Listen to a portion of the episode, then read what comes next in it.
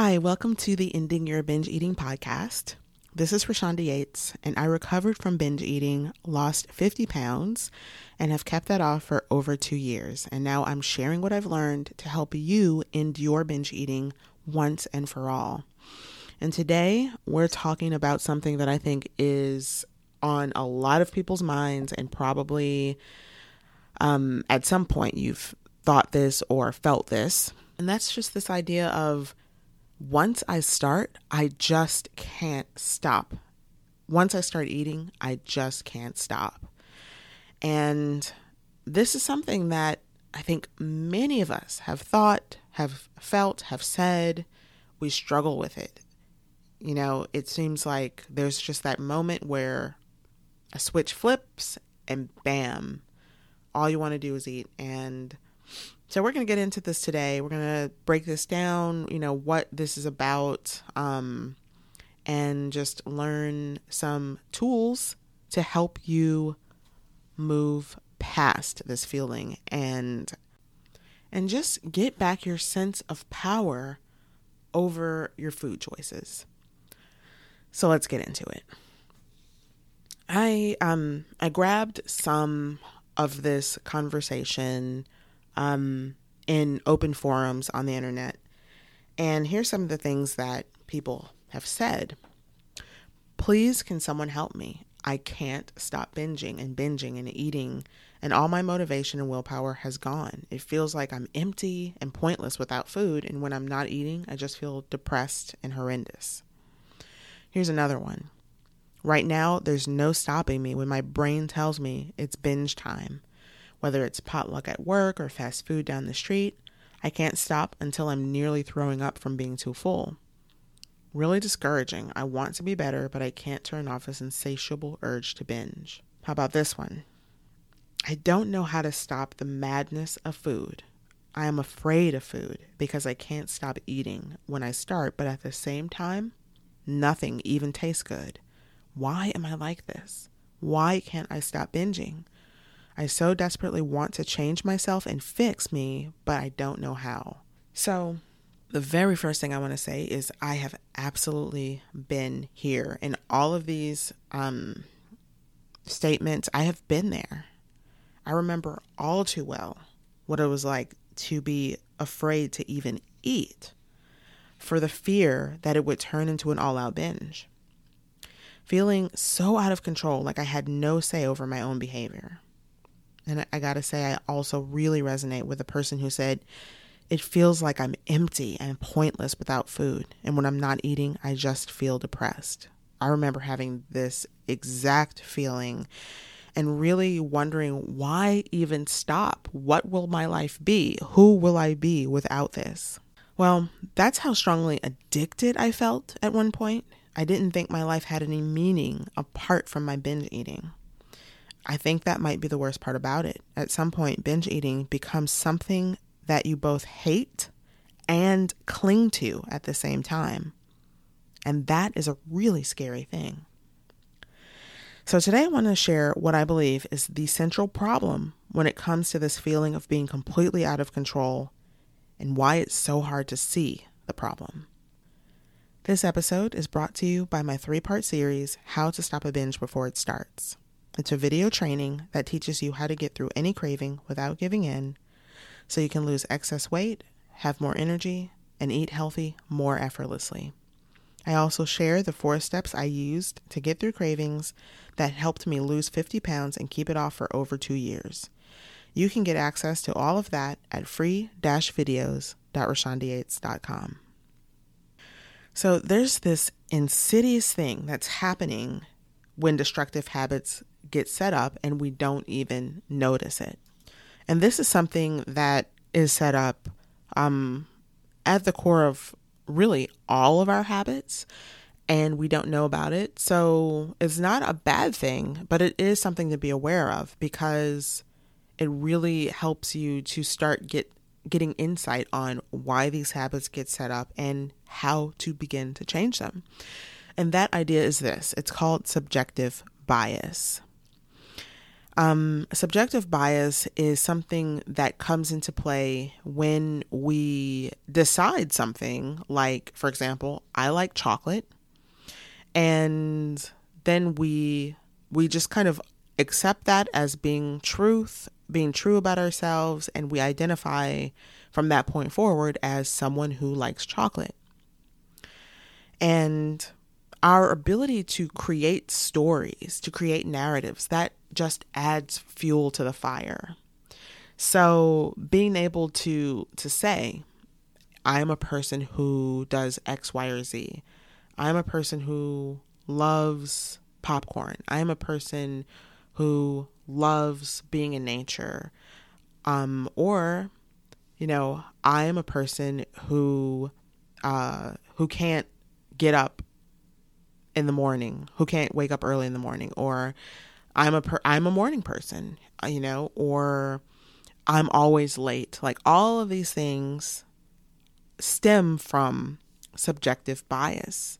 It's this idea that we put on lint glasses and we forget that we're wearing the glasses. And so everything that we do comes from this identity that we don't even realize we identify as. In recovery room circles, they have this idea called stinking thinking. And I think it's very, very related to subjective bias, that, you know, we kind of have this, we have this habit, these habit thoughts. Do you know that we actually think ninety percent or even more, maybe, I can't remember the exact number, but it's some high percentage of our thinking is just habitual, and we think the same exact thoughts every single day on repeat. Now imagine if most of that thinking was actually negative and not serving you. This is what they're talking about when they say stinking thinking. So why can't we see this? Why is it so hard to realize that we're having these negative thoughts that are on repeat, and why we can't change them and start thinking new thoughts so that we can solve the problem? Why can't we see the problem for what it is? And I think of a quote attributed to Einstein where he said that you can't solve a problem from the same level of consciousness that created the problem. That when we have a problem, we are the ones who created that problem from our current level of thinking. And I misunderstood this for a long time. It took a while to get it, and I'm sure I'll continue to understand this even more. But what I have come to learn is that when we are caught, when we're creating problems in our life, the problem is the quality of our thinking. It is the fact that we are just accepting our thinking. We're just trusting our thinking because we're wearing these lenses that we don't realize where these thoughts are coming from. And we trust it. We buy into it. We identify with it. We believe that those thoughts are us. We start thinking, this is who I am. I'm a person who, who cannot stop binging. I am out of control. I cannot stop no matter what I do. You know, when I pick up that food, I'm triggered and I, I can't control myself. And I also want to say that it's totally understandable why this is happening, why these stories are coming up. So I don't want you to take this as an opportunity to beat yourself up or to blame yourself, because all of this is happening on an unconscious level. This is not something that you have any control over in terms of, you know, these thoughts coming up in your mind.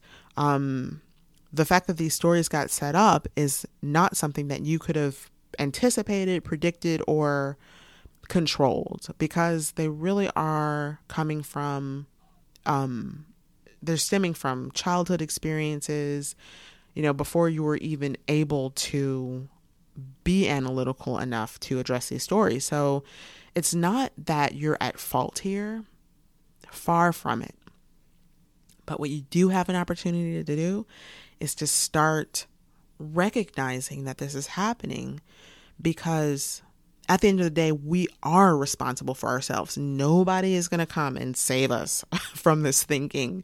We have to take responsibility and take our power, claim our power to be the ones who create our stories going forward. Okay. And I'm going to teach you how to do that in this podcast. Um, so I want to share with you three steps that you can take to start reclaiming your power and change your story about yourself. Step one is awareness.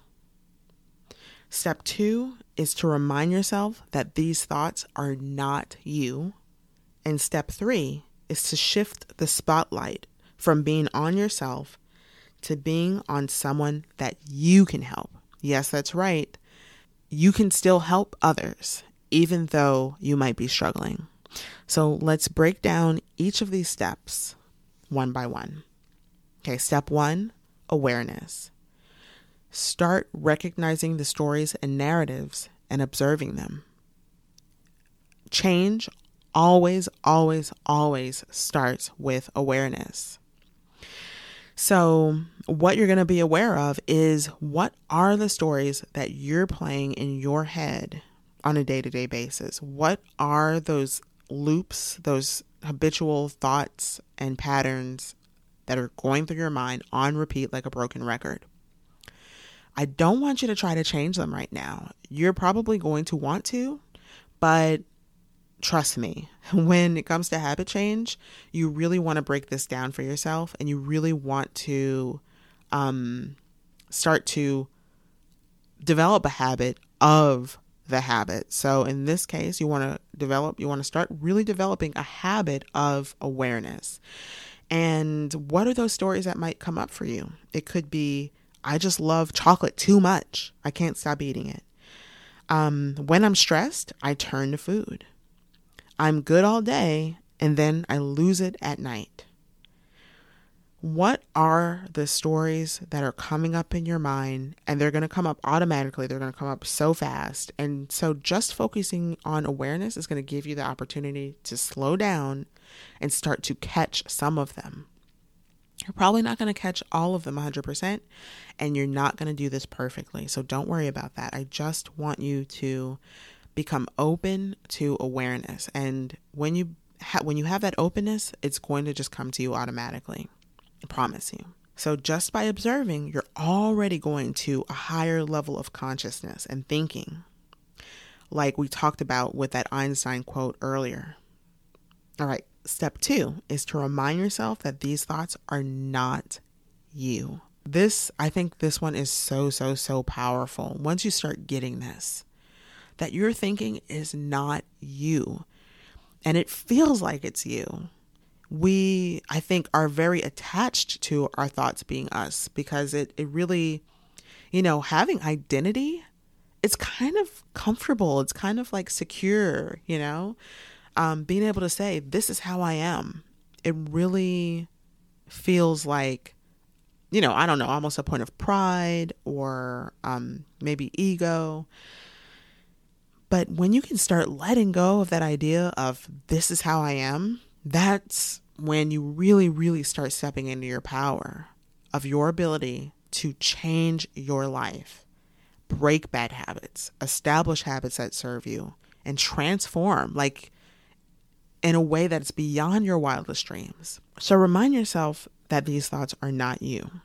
And here's a few things that I want you to keep in mind Um, in order to help you to remember. The first thing is, your brain literally created these thoughts. So the thoughts actually aren't real. Think about it. You can't hold them. They're, they're invisible. They're literally made up. They're all completely false, you know, literally every dot, thought, whether it serves you or not, by the way. It's not just the negative ones that are false. It's every single thought. You are creating every single thought, whether it is a thought that serves you or a thought that harms you. Hey, it's Editing Rashonda, and I was realizing I was using the wrong word. I was saying that all thoughts are false. What I intended to say was all thoughts are illusions. It's a subtle distinction, but I did want to jump in and clarify that. Back to the episode. And so the powerful thing about this is that if you created the thought, that means that you can uncreate the thought. That means that you can choose a new thought. The power to choose is the most powerful tool at our disposal as beings. So they are illusions. With that, they are not your fault. They are unconsciously and automatically popping up. I learned this um, for the first time when I went through cognitive behavioral therapy. We learned this technique called thought stopping because we learned to recognize the fact that thoughts just automatically pop in our heads. We have no control over that. You know, a guy cuts us off on the road and we're, you know, cursing him out before we know it. Well, that happens automatically.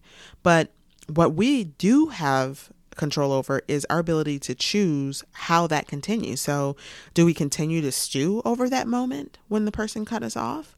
Or do we choose to start thinking differently? Do we start cho- do we choose to think, you know what, maybe maybe there's a baby on the way and they're not really paying attention and in a hurry.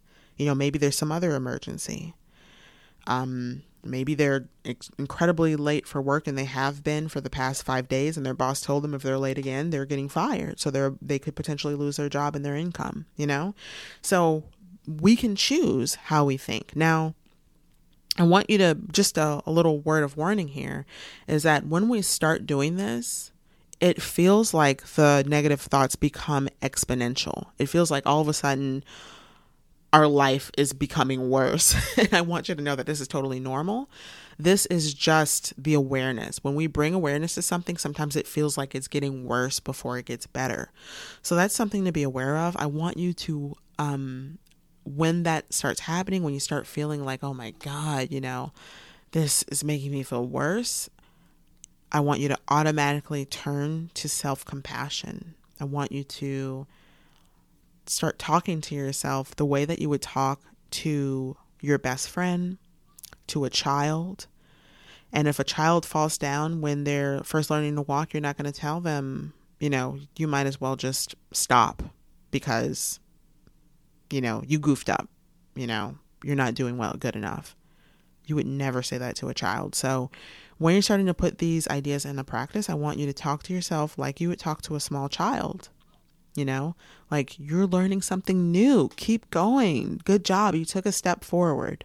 All right. And it's okay to rest also. If you just get very weary, take a break, lie down, you know, watch your favorite television show, watch one episode of it, or, you know, go for a walk and just have fun, laugh, enjoy yourself. And that will help you to be able to um, have the stamina, stamina that you need to get through this. Okay. So that's the second step, is remind yourself that these thoughts are not you and they don't control you. Okay. You can't control how they come up, but they don't control you. Step three is to shift the spotlight from being on yourself to being on someone that you can help. This is something that was really, really difficult for me in the very beginning, but it also contributed greatly to moving my recovery forward exponentially, I believe. Um, because I think that a, one of the stories that is underlying, we may not even realize it when it's happening. I certainly didn't. We get into this idea that we're not helpful, that we're useless, you know, that we don't have anything that good enough that we're contributing to the world.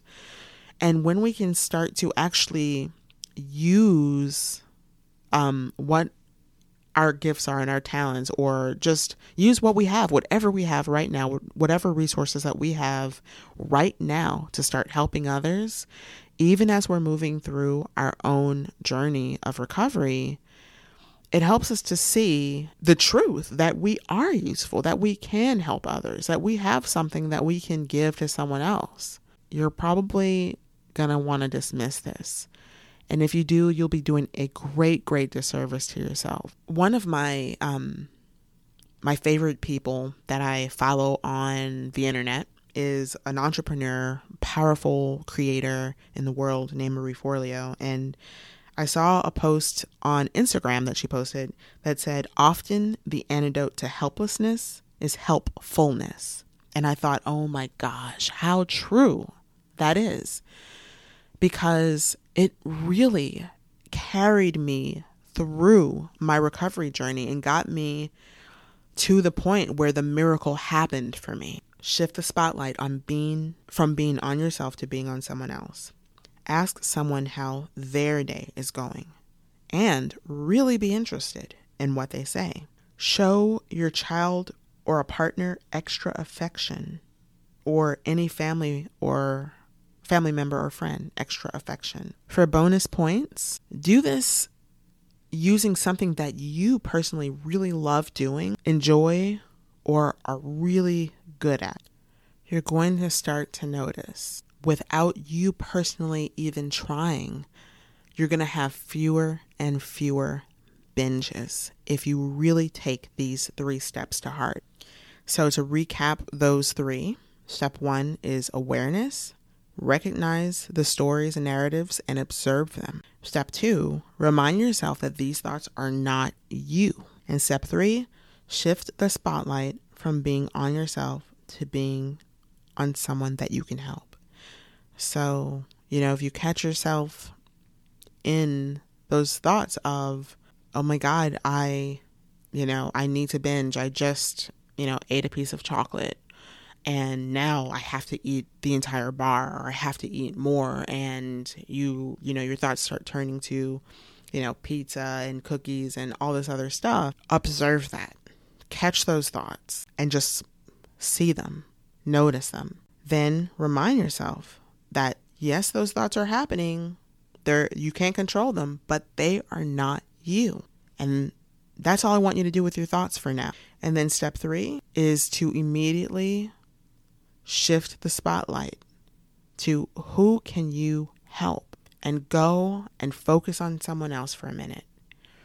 And this is going to start to help you to forget some of the things that you have learned around your binge eating patterns and the stories surrounding those patterns. So try this out. I hope it helps. And if you want some additional support that's going to help you to ride out cravings without giving in to them, I want you to check out the free videos at free videos dot rashonda yates dot com. And I will catch you next time on the Ending Your Binge Eating Podcast. Bye. Thank you so much for listening to today's episode. If you have gained any value from this episode or from the podcast in general, then I would really appreciate it if you would leave a review on iTunes. It is such a big help. It helps me to reach more people. And if you did gain any insights, I would love to hear your takeaways and how you're implementing these tools. Over on Instagram, you can follow me at Rashonda Yates and send me a D M and let me know what you are using, what you're taking away from the episode, what your ahas are, things that you're seeing differently. I love having conversations with you over there. And until next time, I'll catch you on an episode, on, an, on another episode. Bye.